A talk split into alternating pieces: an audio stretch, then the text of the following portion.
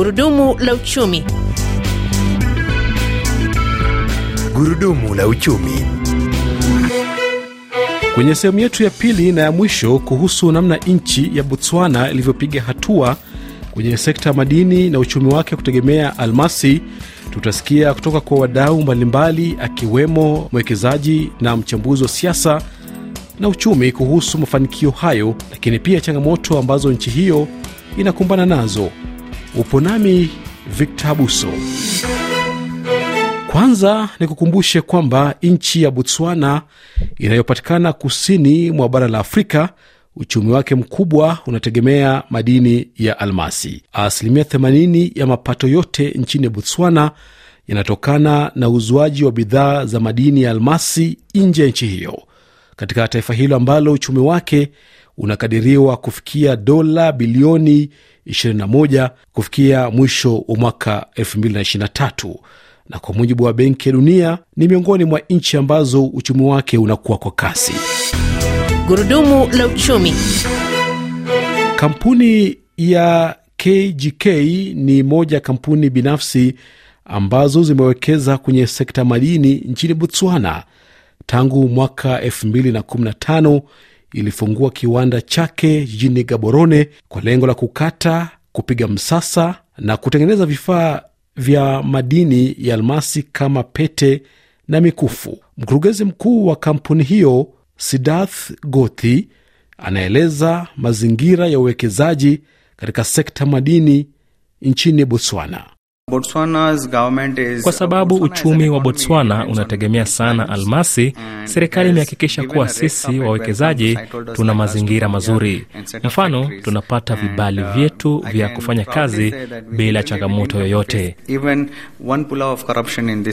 Naweza kusema kwa wazi kuwa hakuna siku hata moja tumeombwa rushwa tangu tulipoanza shughuli zetu. Kila kitu hakika ni chanya kabisa katika kampuni zetu zote barani Afrika. Hii yetu nchini Botswana ndiyo bora kwa sababu ya mazingira mazuri. Nchi ya Botswana ina watu zaidi ya milioni mbili na laki tatu kwa mujibu wa takwimu za Benki ya Dunia, na licha ya kuwa na eneo lenye kilomita za mraba laki tano na elfu themanini nguvu kazi iliyopo haina utaalamu kwenye sekta madini, suala ambalo linawapa wawekezaji wakati mgumu, kama anavyoeleza Bwana Gothi. Changamoto kubwa tuliyonayo nchini Botswana ni kuwa na nguvu kazi au watu wanaoelewa kazi hii. Hii ina maana kuwa ni lazima tuwekeze sana kwenye utoaji elimu na hii imesababisha usafishaji na utengenezaji wa madini ya almasi kugharamia bei kubwa, tofauti na iwapo ningefanya kazi hii nchini India.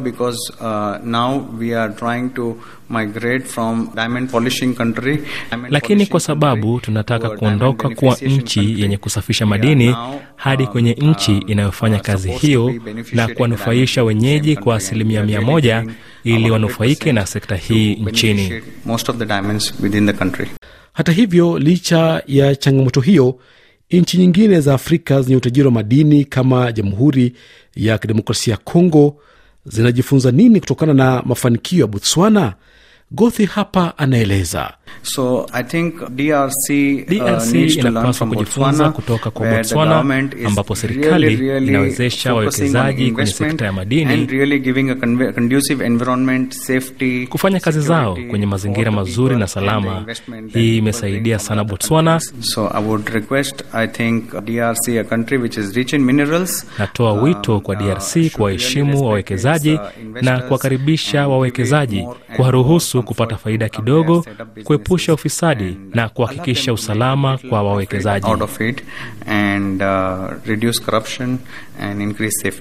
Madini ya almasi yanapotoka mgodini yanapelekwa viwandani ili kuchakatwa, kusafishwa na kupangiwa thamani. Miongoni mwa kampuni hiyo ni ile ya serikali ya DTC Botswana, ambayo inagawana faida inayopatikana na biashara hiyo ya almasi kwa asilimia 50 kwa 50 na kampuni binafsi ya De Beers.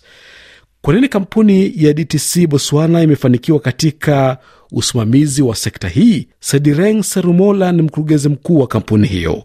Uh, what you do here is very critical to Tunachofanya hapa ni muhimu sana kwa uchumi wa Botswana.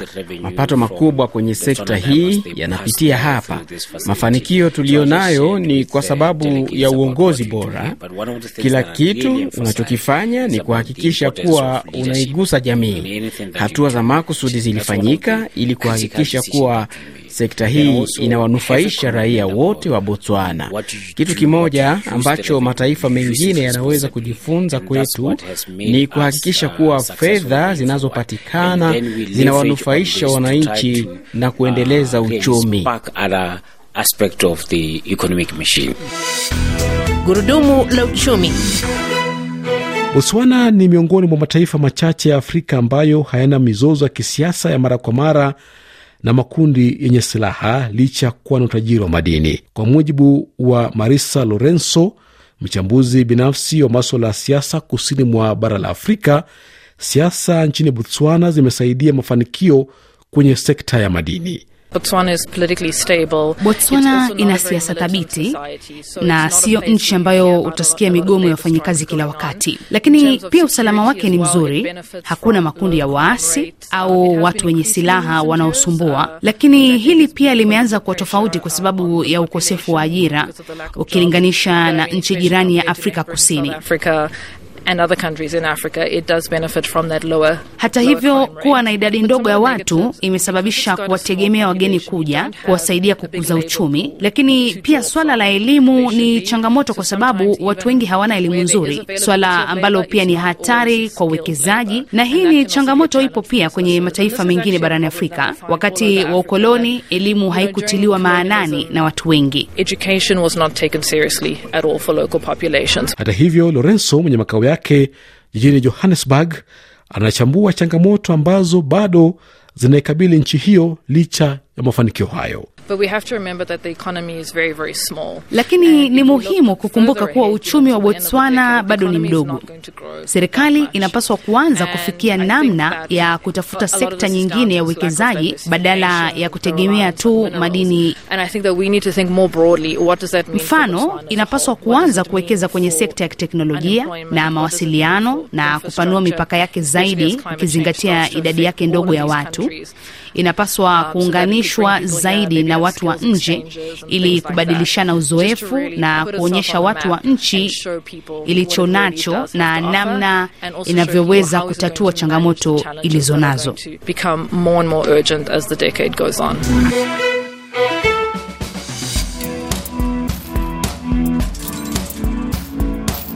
Na kwa kauli hiyo ya Marisa Lorenzo, mchambuzi binafsi wa maswala ya siasa kusini mwa Afrika, tunafika mwisho wa makala ya Gurudumu la Uchumi wiki hii. Tumekuwa tukiangazia mafanikio na changamoto katika sekta ya madini nchini Botswana na fursa zilizopo kufuatia mkutano uliomalizika mapema mwezi huu kati ya nchi hiyo na Umoja wa Ulaya. Hadi wakati mwingine, mimi ni Victor Abuso, kwa heri.